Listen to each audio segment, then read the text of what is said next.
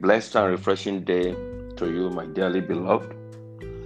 I welcome you to our Rise devotional for today, Tuesday, the 21st day of September 2021, on the platform of the Builders Forum. My name is Abraham Olufemi Ojeme.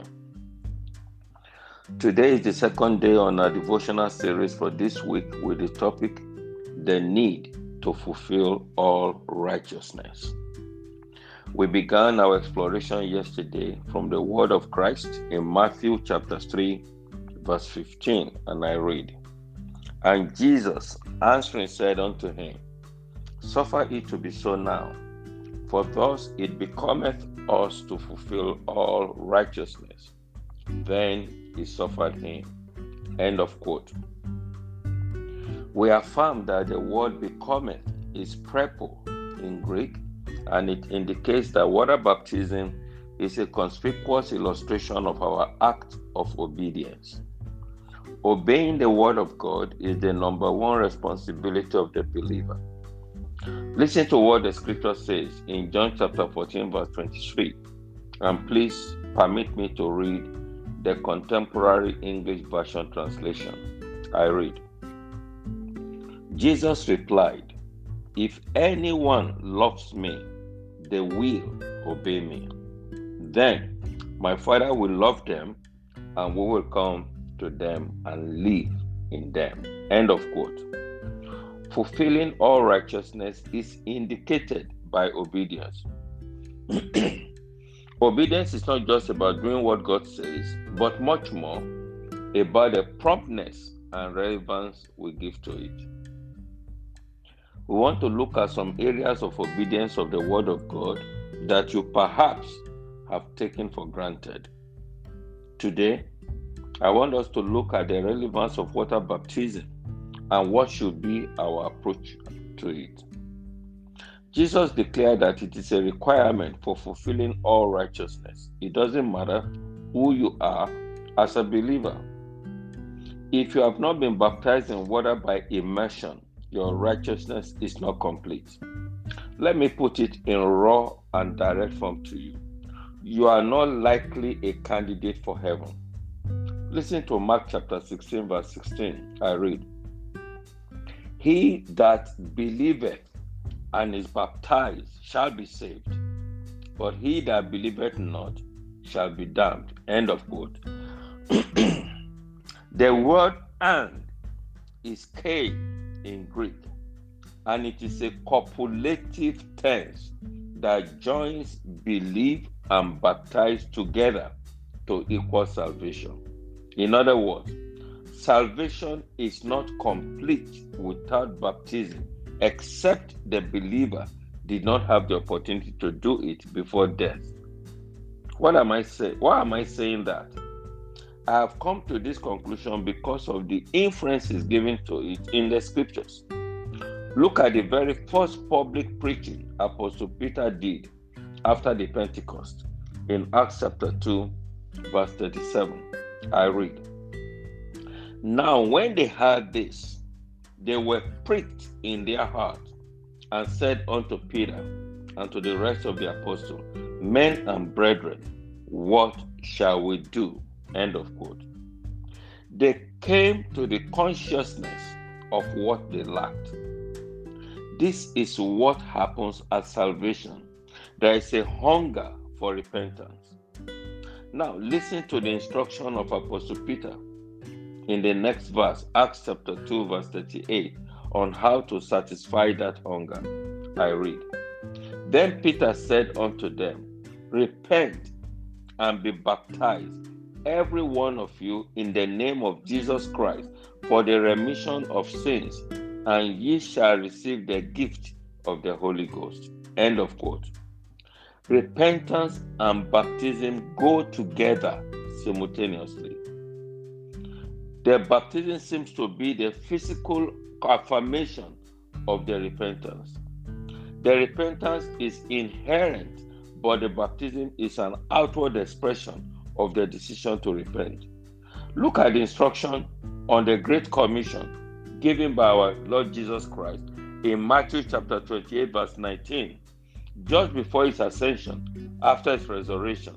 And please permit me to read the contemporary English version translation. I read Go to the people of all nations and make them my disciples.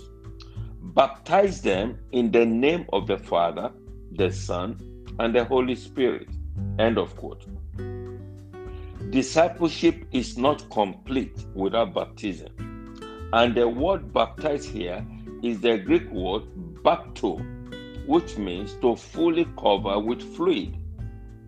So if it is baptism, it must be full immersion in water. The relevance of this is in Romans chapter 6, verse 3 and 4. And I read Know ye not that so many of us, as were baptized into Christ, were baptized into his death? Therefore, we are buried with him by baptism into death, and like as Christ was raised up from the dead by the glory of the Father, even so we also should walk in newness of life. End of quote.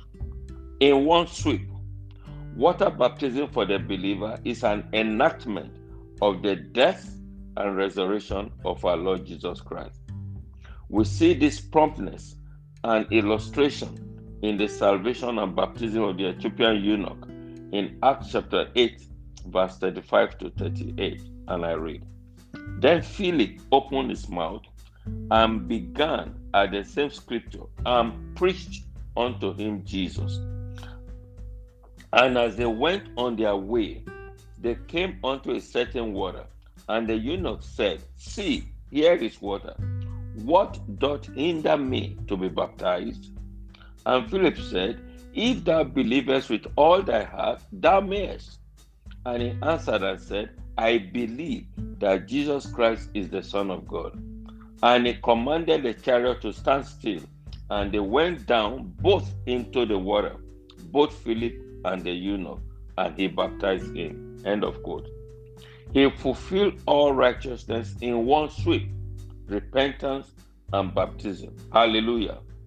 I like the question the Ethiopian eunuch asked What doth hinder me to be baptized? My friend, whatever hinders you from being baptized will hinder you from the blessings of Calvary. I don't know what blessing of salvation seems to still be missing in your life. Could it be because of not fulfilling this righteousness? Perhaps you are one of those who was baptized as an infant by sprinkling with water. Well, I'm sorry to say that is not tenable because it violates the instructions of salvation. You must first repent of your sins, then immersed in water. As an infant, you couldn't have understood what it means to repent, let alone be submerged in water. So, my dear, you will need to fulfill all righteousness. If Jesus did it, you must do it for your righteousness to be complete and your heaven sure.